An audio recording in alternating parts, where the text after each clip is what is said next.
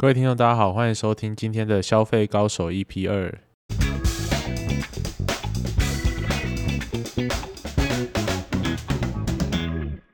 好，那我们今天呢没有来宾哦，就是如标题所说，就是没想到消费高手第二集就要来消费自己这样子。对，那其实我原本第二集呢是有找一个朋友来聊天啦，那结果他礼拜一的时候通知我，他们公司有人确诊这样子，所以呢。我们 为了安全起见，虽然它的快筛是阴性，但是我必须再次声明哈，为了安全起见，我们大概会延到一到两个礼拜再录它那一集这样子。所以今天呢，就是算是很临时吧，就是我要大概去想一个什么样的一个题目可以跟听众分享。那我想到，其实上集呢我们在跟凯凯在聊他的一些职涯的时候，就有聊到说，诶，有关于一些找工作过程啊，或是他前面有讲，呃，我前面大概有提到说，呃，我之前去实习的一些故事这样子，所以我想到啊，其实，诶，好歹我也在三间上市柜的公司实习过，应该也算是一个实习高手吧？对啊，所以，嗯，今天我们就来分享，呃，有关于实习的一个内容吧。啊，我以前在学的时间哦，大概去过三间不同的公司实习。就是我大学的时候，我大三升大四的暑假，呃，先去了第一间公司，然后硕一升硕二的暑假去了第二间公司。呃，一实习完，哦，前面两个实习都是有关于暑期实习啦，就是七八月。然后我硕二的开学九月的时候，我就去了第三间公司实习，然后实习到年那一年的年底这样子。对，所以关于实习的内容，我觉得应该算是蛮多的一个分类，或者说蛮多一个主题可以跟大家分享。我在安排今天的主题的时候，大概大概可以分为六个部分。那第一个部分就是有关于大学生啊，或者研究生到底需不需要找实习。那第二个是，如果你想要找实习呢，你可以通过什么样的管道，或是有什么样的一个机会，可以让你去找到你想要的实习的工作。那第三种。呃，第三个部分呢，就是呃，对于实习的种类，还有实习实际在做的工作内容分类这样子，我也会详细的跟大家讲。那第四个就是有关于，诶，对于出社会后啊，这些实习的经验，对出社会后的你到底是不是有帮助的？那今天的话，我大概会先讲这四个主题，是比较算是一个对于实习来讲比较 general 的一个主题。那我这边有大概准备第五跟第六个 topic，就是第五个就是个案分享，那第六个就是呃我该如何准备履历啊面试这块，我觉得这个比较偏呃职业发展或是职业准备的部分，这我们可以再开一集讲这样子。所以今天我们就先讲前四这个主题哈。那第一个就是我刚刚讲，就是大学生或是研究生，我到底要不要找实习呢？那我给建议就是，如果时间允许的话，那就去吧。不知道大家在呃以前在学期间啊，会不会有一个想法，就是我学了那么多的一个专业科目，但是就是因为我用不到，或者说我没有办法及时的去运用到我现在呃在做的事情，所以就会没有感觉。那我觉得没有感觉就是一个会让人缺乏动力学习的一个动机啦，这样子。所以当你大一、大二念完的时候，你还是不知道自己对于你现在念的科系或是这个领域有没有兴趣。因为大家可能以前选科系的时候，就是，嗯，我是一类组，我是二类组，我是三类组。那我我选二类组或三类组，可能也不一定是我真的对什么物理化学很有兴趣，而是哦，我讨厌历史、地理、公民。对我觉我觉得很多人应该都是用删去法的方式，然后大概知道说，哎，自己对哪些科目比较稍微在行，或者说比较没有那么差这样子。可是到了大学，你会发现就是。你念的东西已经完全不是这些呃国音数设置了，就是你如果是用，如果人生是用这些国音数设置，然后去选择你比较在行的，成为你以后的一个呃职业发展，那我觉得真的很可惜。所以我觉得说，嗯，大学其实是一个呃，应该说大学不是一个职能训练所啊，必须这样讲，而是它是可以让你一个呃很深刻探索自己的地方。那你要用什么样的方式，或是怎样的方式是最适合呃让你探索自己的，也只有你自己去试过才知道。我有些朋友啊，其实他们在大一、大二念完的时候，就发现，哎，其实对于这个领域是没有兴趣的。那跟他们聊过之后，我其实都很建议他们说，呃，你如果发现自己真没兴趣，那你就赶快转换一个跑道，去尝试，呃，你有兴趣的东西，或是你可能有兴趣的东西，而不要一直待在这个，呃，你觉得待下去很痛苦的地方，继续沉溺在这边。因为你会发现啊，有些人就是。但也没有说这样这样子是不好或是干嘛，但我认为是这样比较可惜的地方，就是在于说，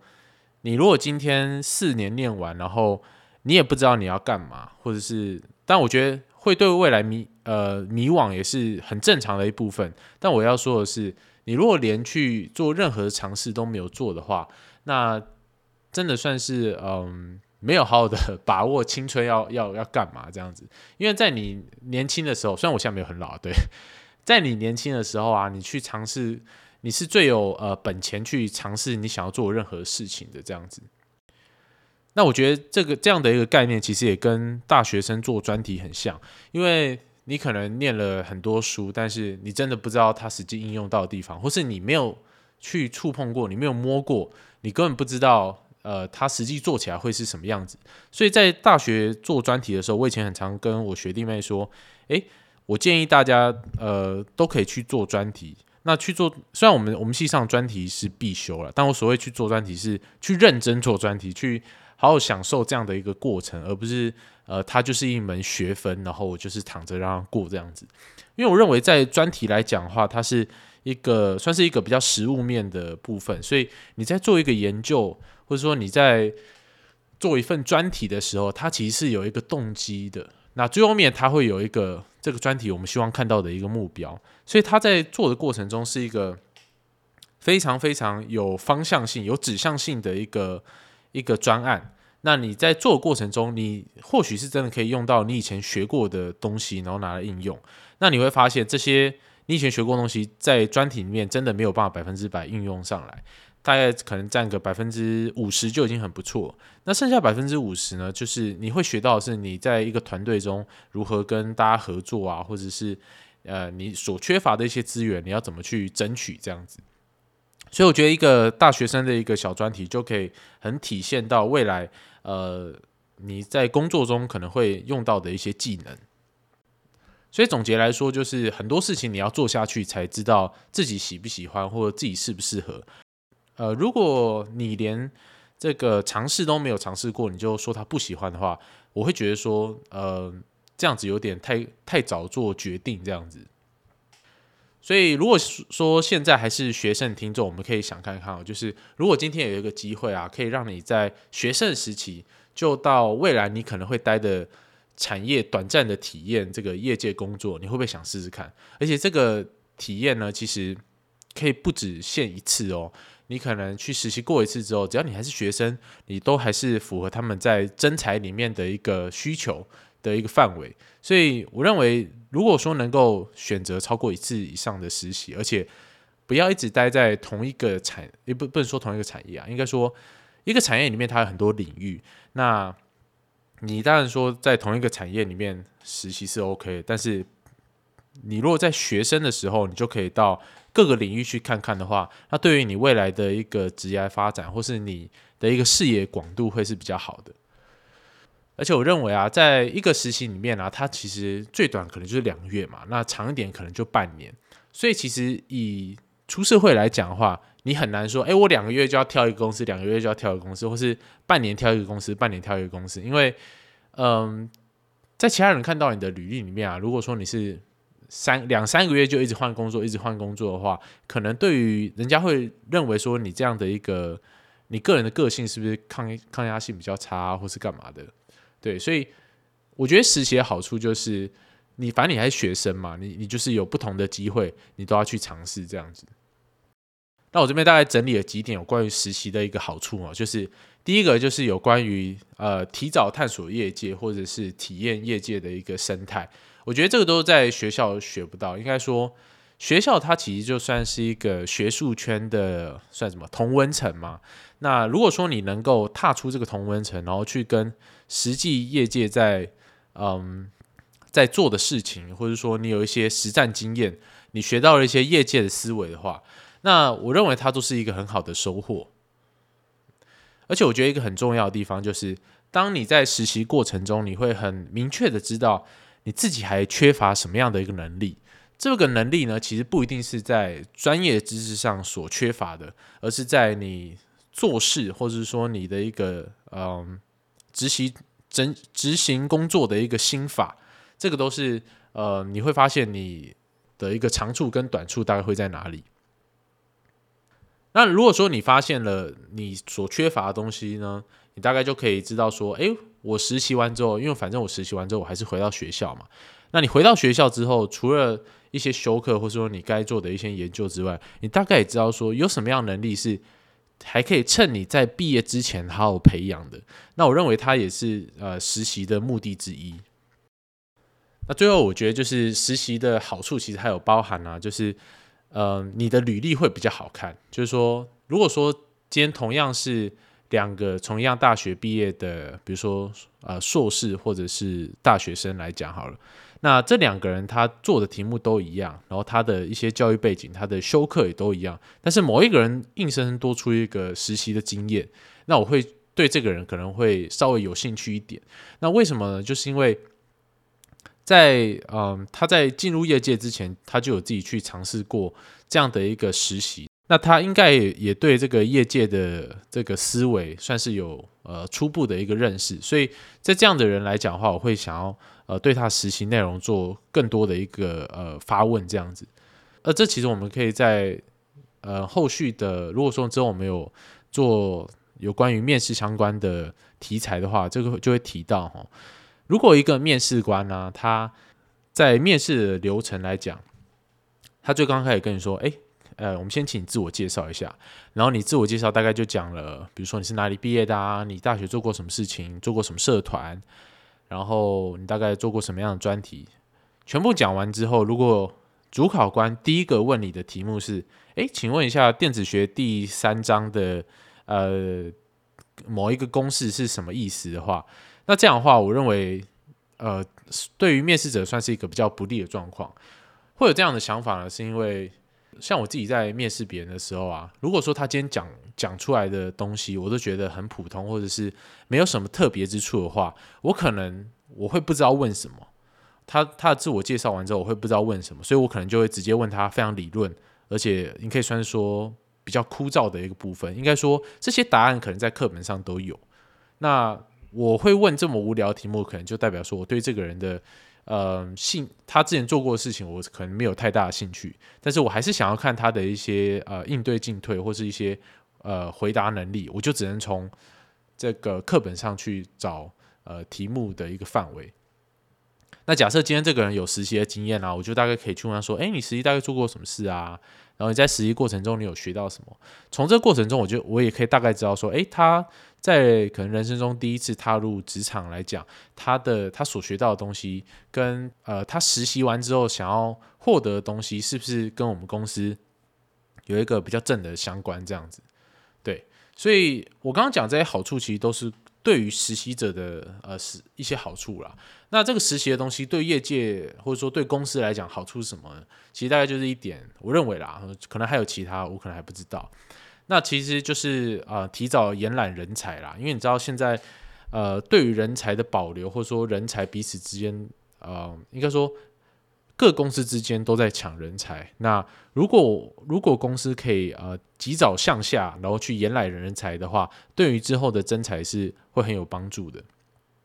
那讲完第一点，不知道大家对于实习有没有有没有一些呃更有概念这样子？那第二点我们就要来讲，就是要怎么找实习哈。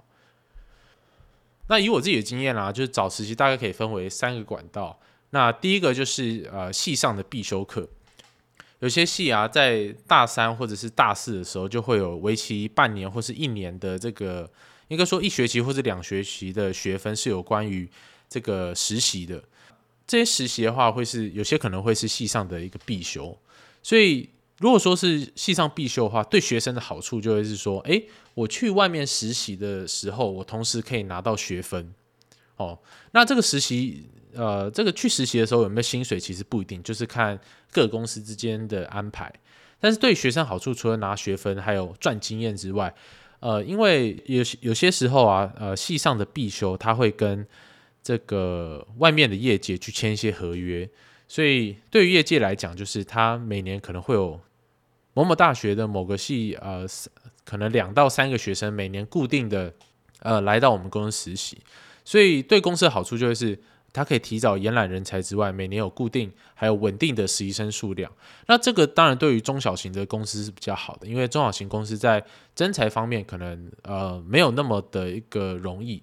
很稳定这样子。所以他如果和学校去签这个约，那当然对他的嗯人才的留任哦会是比较有帮助的。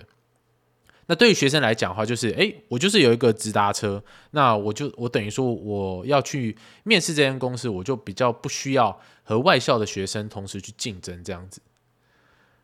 那我刚刚讲这种方式是有些系上是走必修课，实习是必修学分的话，呃，他们就会采用这样的一个方式。不过有些系啊，像我们我们系以前是走这个选修的一个路线哦，所以学生呢，他要不要去实习，他自己决定。那如果说学生想要去实习的话呢，他可以找系上呃相关的产业的公司去实习。那实习完之后，或者说在实习的时候，就可以跟可以跟呃系上就是换取学分这样子。像我们以前系上啊，呃暑期实习是可以呃折抵学分的，那也这这也算是另外一种拿学分的一个方式哈。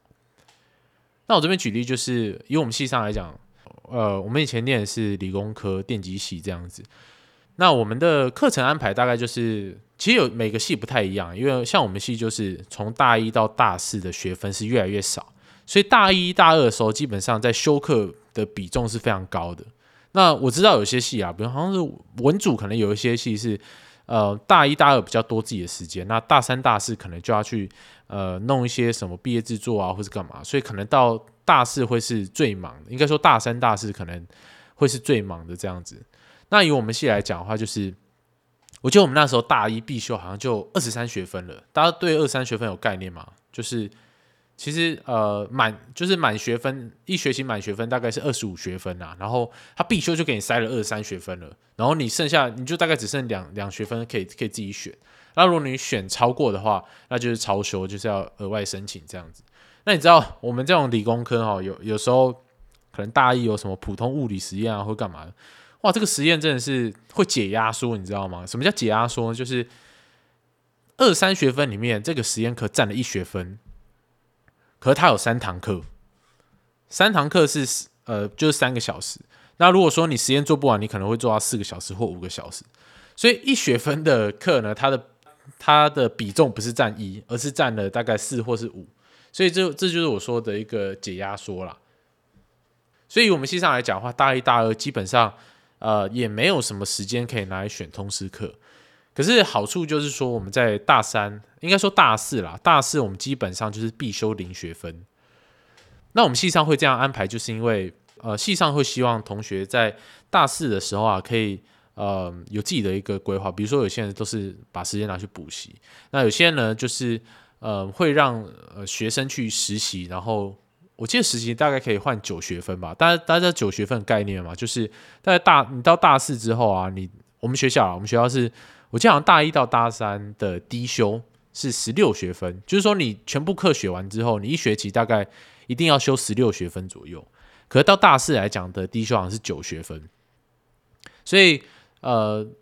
我记得那时候实习来讲大概就可以换九学分，所以你可以一到五全部都在都在呃学校外面的公司实习，然后完全不用回学校这样子。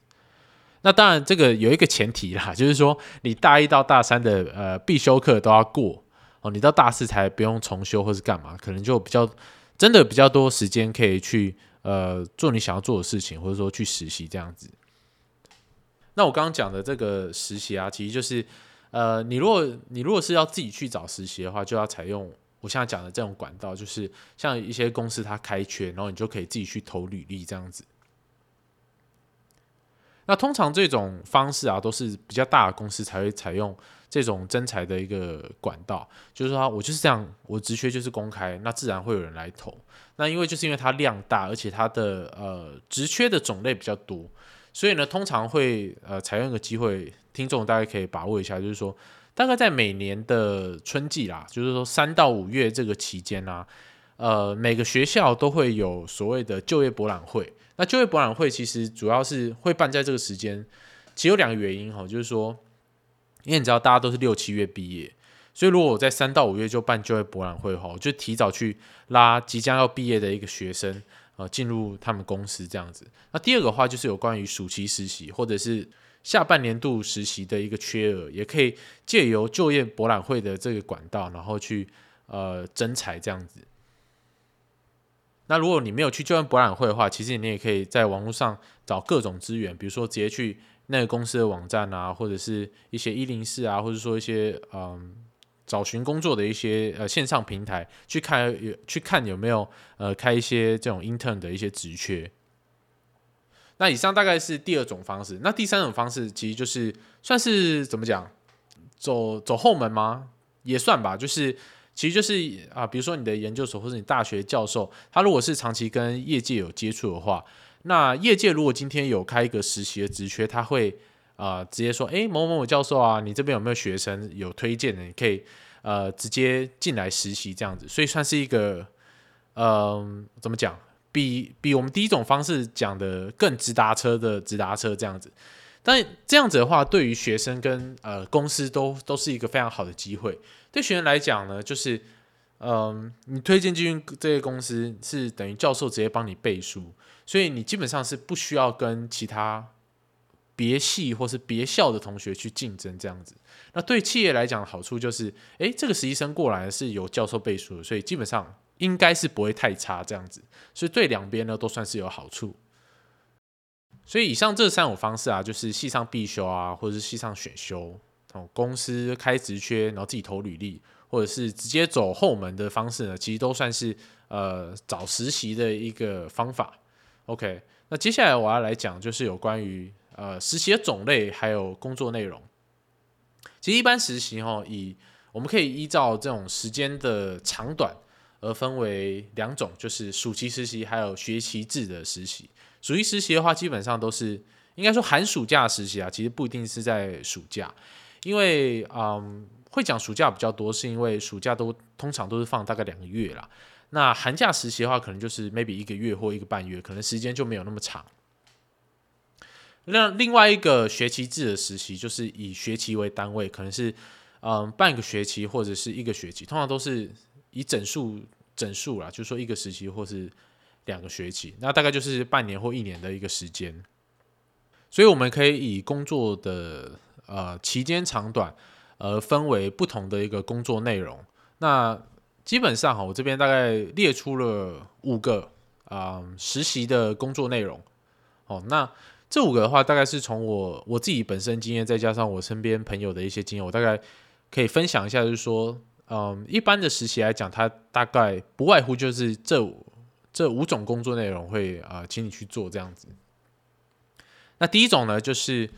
我我我其我其实今天的角度都是站在比较理工啊，比较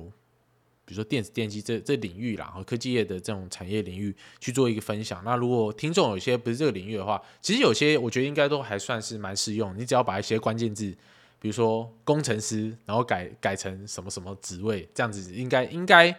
绝大部分都可以适用这样子。那第一个呃工作的内容就大概就是，嗯，平常工程师想要试试看或者呃想要实验的一个专案，但他没时间做，哦，就可能就会请实习生做。那对于工对于工程师来讲呢，他可能就是嗯，他可以以一个指导的方式，或是以一个师傅的角度，然后去带这位工程呃带这位实习生就是。呃，一步一步的去完成他想要做的一个事情，但是这样的一个工作内容呢，可能对于实习生来讲，呃，他要有一定的基础，因为呢，在实习来讲的话，这个专案其实可大可小，那你要在短期内去做出这个一个实验或是干嘛的话，你可能要有一定的基础，这样子。像我之前，我可以举个例子，就是说，嗯，我记得我之前在实习的时候，我朋，呃，应该说我另外一个实习生朋友。他的师傅呢，希望他做一个题目，就是有关于说，诶，我今天做一个软体，然后他在我这个软体可能是在，嗯，做一些呃检验，检验有没有错误的。那检验的过程中可能会有很多细项，呃，我我我随便举一个例子啊，不一定是不一定是他那时候使用的一个细项这样子。比如说，今天我要检测一个东西是不是坏掉的，那检查过程中可能会分很多项，就是呃，我第一个可能会先看它的外观是不是正常的啊，然后第二个我会去做一些敲打测试啊，那第三个我可能做一些防摔的测试，那第四个可能就做一些加热的测试，看它会不会变质或者干嘛，它可能会有很多测试的项目。那有这些测试项目，有些可能过，有些可能不过。那这个过程来讲的话，一般我们都是呃，对于一个软体来讲，我就是按下去，然后我就是等。哦，那它背后的一些运算干嘛？你你不知道。那对于工程师来讲的话，你呃，你你确实是要将呃，应该说对于使用者来讲，你你基本上也不用知道说你背后这些在检查的这些嗯过程，你不需要知道，你只要知道说它最后面 output 出来，它到底是对的还是错的。可对于一个工程师来讲，他要把背后的这些脚本或者这些检查的的呃事项都先把它写好，所以这个工程师就希望他的实习生呢，把这个 debug 过程中哦，这个过程把它变成音乐。什么叫音乐呢？就是说，简单来讲，我这检查的过程，它可能是用了三十秒到一分钟。那这三十秒到一分钟，这些它可能是同时很多东西在检查。那你要将每每一项在检查的事情，把它变成音乐。那等于说，我在这三十秒到一分钟，我都是用听的方式，那我就知道这样的一个产品或这样的一个设计有没有错误。那当今天发生错误的时候，它就会呃，比如说它就有一个枪的声音，就 bang bang bang 这样子。所以那时候那个工程师，我记得他他后来有分享，他在面试的时候，他主管问他一句话说：“诶，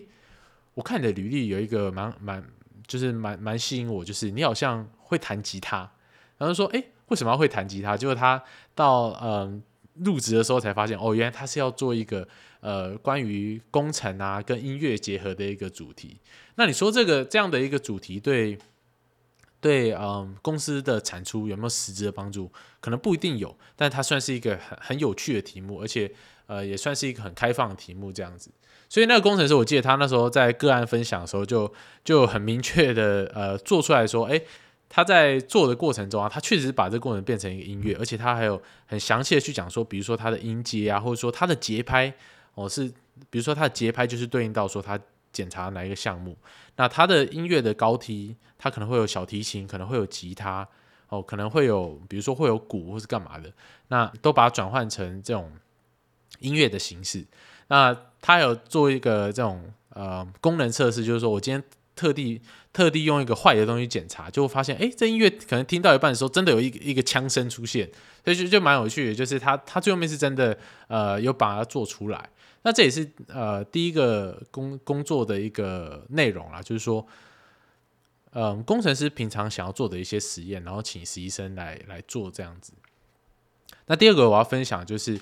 呃，其实就是一般的工程师平时做的一个工作。像一个工程师来讲，他可能会有很多的案子，很多的我们叫 AR 或是一些案子分下来。那他案子我们都知道，呃，事情大概有分轻重缓急嘛。那他可能会把可能没有那么重要，而且没有那么急的案子，然后给实习生做，而且可能会在刚开始就跟实习生讲好说。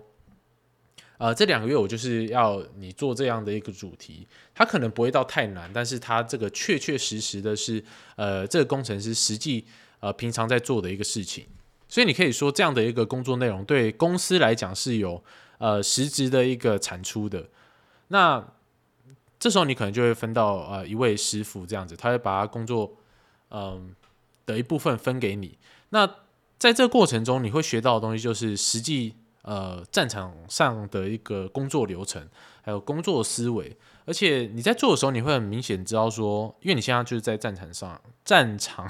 sorry，你现在就是在战场上了，所以你会很明确的知道说，哎，我我实际上我到底还缺什么样的一一个一个一个东西这样子，所以我觉得我认为这时候就有一个能力很重要，就是说，嗯，勇敢提问了。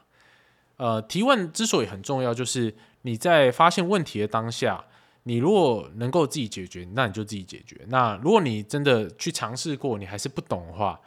你一定要问为什么？因为这些东西可能就是算是一个滚动式的。如果你一个地方真的不懂的话，对于你日后会是有一定程度的一个影响的。那我觉得也以前呢，在呃学校的时候，学校上课的时候，其实我会发现说，应该说这样啊，就是台湾台湾人可能比较避暑，所以他在嗯台湾人在上课的时候，基本上老师说有没有问题，基本上绝大多数的学生就是不说话，就是没有问题。嗯，我大概从可能高二或高三，就是大学以前，我就是养成一个习惯。就是如果说今天啊，老师问有没有问题，如果真的有问题的话，我真的会举手。可能刚开始的时候还觉得有点别扭吧，就是哎，全班都没有举手，全班好像就是已经被安排好一个脚本，就是老师问有没有问题，然后学生静默，然后老师说好，那我们继续下一章。可是这时候这时候就会有一个人举手，其实大家说哎，这个人有什么问题这样子。但我个人是我个人是啊，以我这样好几年经验下来的话，我觉得老师问有没有问题。一定不可能没有问题，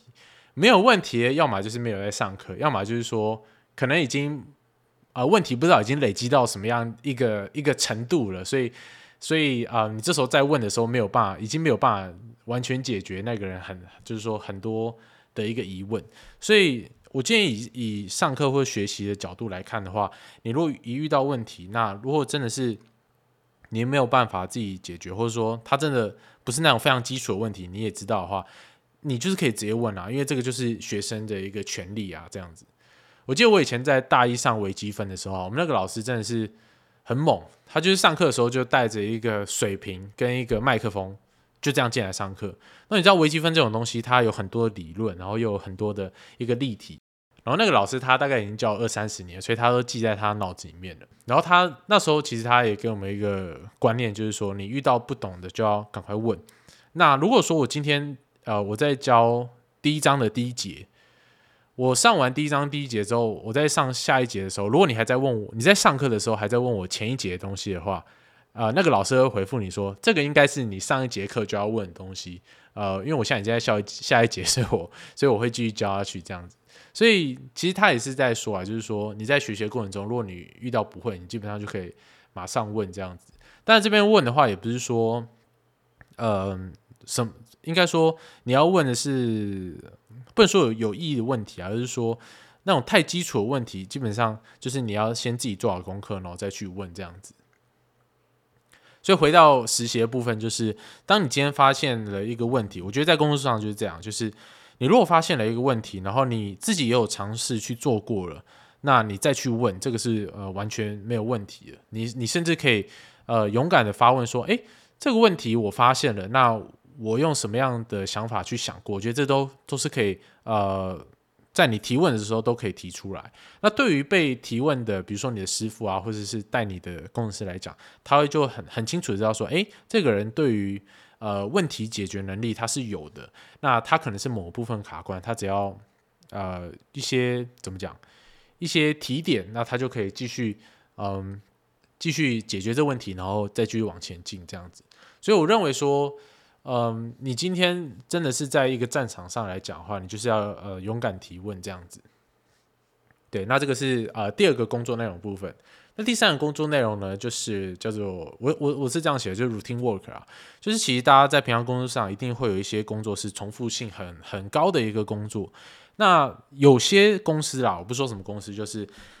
他可能会希望实习生就是不要碰到太艰深，或者是说跟公司太有嗯影响到公司产出的一个工作，那他就会排一个比较重复性的工作。那大家听到这个 routine work 可能会觉得说。很无聊啊，或者是学不到东西。可是就我而言呢，就是你只要能够踏出实习的那一步，就都会是收获。就像我前面讲，就是你呃，至少你去试过了这样子。所以我认为，即便是很重复性很高的工作，你也可以从中学到东西哦。那我这边再举一个例子，就是我之前去过一间公司实习啊，然后他给实习生做的工作都是有关于可能基础的一些量测的工作，可是。嗯，你就会发现，有些人做到这工作，可能会觉得说啊，我就是一直重复性的在当帮他们测量一些东西，我好像真的没有办法，呃，从我书本上的东西实际应用到我工作上面，我就是一直做很重复的东西。可是对我来说的话，我觉得不能这样想，就是呃，任何工作都是有它的一个意义在的。就是你今天虽然是帮忙做量测，但为什么你可以去想哦，为什么工程师同样是量测，工程师在量测跟你在量测，它的效率？它的准确性、它的正确性，还有嗯，它的怎么讲？它量测完之后，它能它能不能够马上知道说这个东西有没有错误？它的那些 sense 都是培养出来的。那为什么你跟他做，你的效率就会有差？所以这个也是你可以去想说，这个东西也是呃你学习的目的之一啦。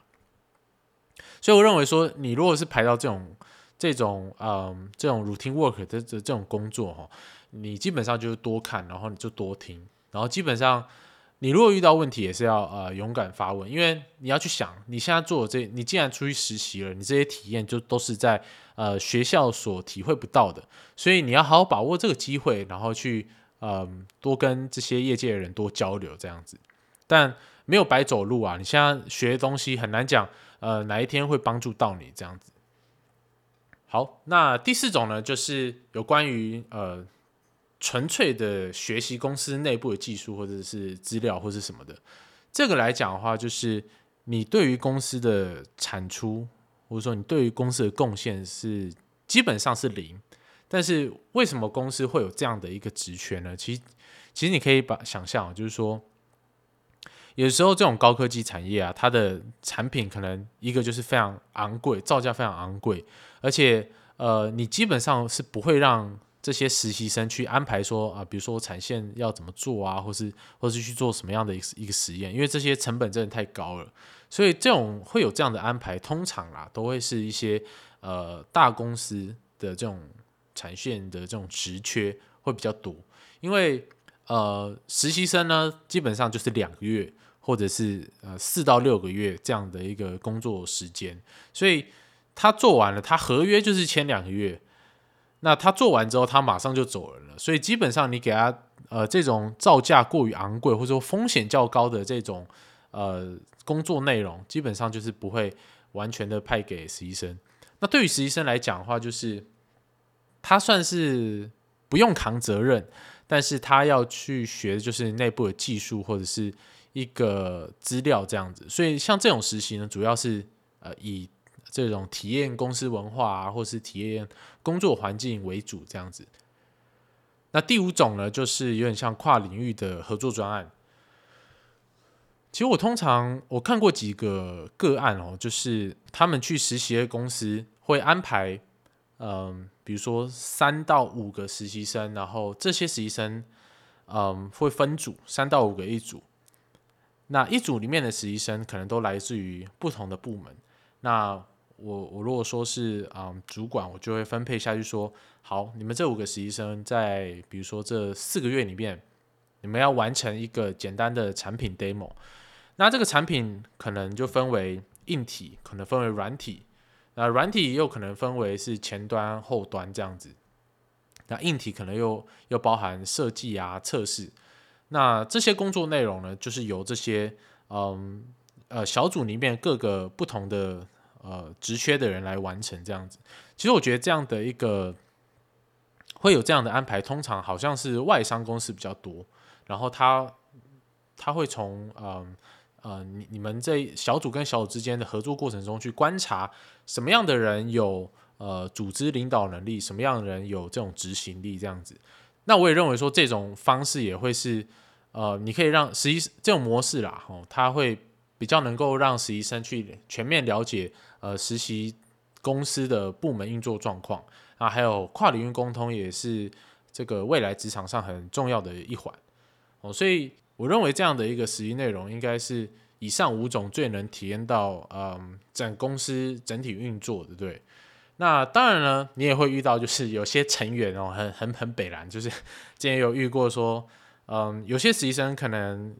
就是因为他没有出过社会嘛，所以他他就是来实习。那有些实习生可能，嗯，还是以学校东西为重啊，或是干嘛？他他来实习，他没有好好的去投入，或是没有好好享受这过程，所以在一个团队里面，他可能就变成躺分的，可能就是什么开会不到啊，或是贡献超少这样子。但我必须要说的是，你以后在呃职场也会遇，很容易遇到这种状况。那不妨就是你在实实习的时候就遇到，你也要很庆幸说，哦，至少我已经体验过了，以后我出社会如果遇到这种人，我也不会觉得怎样这样子。对，所以这都是体验啦。就是说，以上五种的一个呃分享呢，就是有关于嗯实习的一个工作内容，还有一个嗯公司的工作安排这样子。我认为这五种方式其实没有所谓的好或是不好，但是呢，嗯，如果你是今天有去实习过的人，你都会知道，即便你是被分配到什么样的工作，你都会有所谓的一个体验或者是一个探索的过程。那这些过程呢，都是可以转换成一个很好的经验，然后让你带回学校，然后让你知道说你自己还有什么样的一个能力上的缺乏这样子。那今天最后呢，我想跟大家分享，就是说，嗯，这些实习经验呢，对以后出社会到底有没有帮助？那我想就是如同前面所说啦，就是没有所谓白走的路啦。那以我个人经验来看，就是我实行过的三间公司。那都是在半导体业算是上中下游的的一个关系。那这些公司的嗯实习内容，我想我我之后大家可以再做个一两集跟大家分享。那为什么我会选嗯一个产业，可是是不同领域的公司呢？就是因为嗯，这是我我那时候找实习的策略之一啦。就是说，如果都待在同一个领域，或者说同一间公司的话，我其实。我会怕我自己的一个广度受到限制，当然也没有说不好，就是说我希望能我能够在学生时期呢，就将整个产业的一个 scope 都摊开来看过。那我看过之后，我我才知道说，诶，我去试过了，那我最后面我要朝什么样的一个方式前进，我是很笃定的，我也很确定的这样子。而且去过了整个产业的上中下游的时候，你会知道说，诶，整个产业从上到下它是怎么运作的。那上中下游虽然都是各司其职哦，那你也会知道说这些公司呢，在不同的位置，呃来看，你也会知道说公司对于这上下游的需求会是什么。那其实以以半导体上中下游来讲的话，他们都算是呃各司其职。比如说我今天要实际做出一个晶片，我可能需要的是设计端，我可能需要的是制造端。那制造端的技术有没有办法符合设计端想要做出来的东西？这个是很重要，所以。你要，你如果待过设计端，你就知道说，哎，我们未来给提供给客户会是需要怎么样的一个产品需求？那我就会去呃 demand，就是说我要我要去呃要求我的下端，我的制造商，我的晶圆制造商说，哎，他有没有什么技术可以去 match 我这样的一个想法？所以整个运作起来，你会你就会知道说，嗯，这整个上中下游他们的一个定位在哪里，而他们对于彼此之间的一个需求也会很清楚。但你也可以想想象，就是说，呃，我在学生时期呢，就能够应征上三种不同专业领域的公司，是啊，应该说它不是一件很容易的事情啊。虽然都说都是半导体相关的产业，但是必须说隔行如隔山。那我觉得这也是在学生时期的一个找，应该说学生时期你要去找实习的一个呃 bug 吧，就是他看你的能力啊，不只是。嗯，专业能力上而已，而是而是看你对未对这个产业未来有没有一个潜力存在。所以，我我觉得我大概也是运用了这个所谓的规则，然后我才可以在学生时期的时候就跳来跳去，然后换换了各种公司这样子。那最后面回到说，这个到底对我实际未来出社会找工作有没有帮助？我不得不说是真的有，因为我记得我那时候在面试我现在这份工作的时候，我自我介绍完。啊，我主管就说了一句，就说：“哎，看起来你真的是蛮有经验哦。”然后就，啊，直接问了我实习的内容啊，或者是我我以前做的一些专案的内容。好，所以以今天的总结来说呢，就是我觉得就是一句话给现在可能还在学的学弟妹，或是或是或是干嘛的，就是说学生的时光哦，就是要好好的探索自己啦。这边的探索，其实你不管是从休课啊，或者是社团，或者是实习。或者是任何你想做的事情，但是还没有去做的，呃，这都是一个非常好的时间，还有很好的一个自由度给你去探索。那在探索过程中，我觉得就是好好去享受这些，嗯，你做事的这些过程，还有你的一个收获。因为这些经历在未来什么时候有机会帮助到你，而且，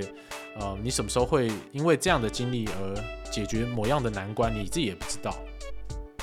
所以就是不要怕失败，因为年轻也没有什么好失去的。就是我自己认为说，在年轻的时候，呃，尽量去尝试各种可能性，然后你不要到老了才在后悔说为什么年轻没有做什么事这样子。对，所以今天的节目不知道为什么到 后面有一点鸡汤味飘出来。对，反正就是希望呃听众听完之后会对于实习上会有多一些概念，然后也有一些收获这样子。那在未来的话，我觉得我可以在嗯分享一些有关于实习啊或者面试的一个个案分享，我觉得应该应该都算蛮有趣的啊。对，所以大家可以期待一下这样的一个节目，应该还可以再做个两三集之类的。对，反正就是如果大家有什么样的一个想法的话，或是嗯，听众有想要听什么样的主题，或者对我有什么样的一个好奇呢？都可以用各种方式让我知道。嗯，就是我记得 First Story 可以留言，然后 Apple Podcast 也可以留言，或者说如果你认识我的话，呃，你可以直接在我的 FB 私信我，或者 IG 私信我这样子留言，我也都会看。OK，那我们的今天的节目就到这边啦，大家拜拜。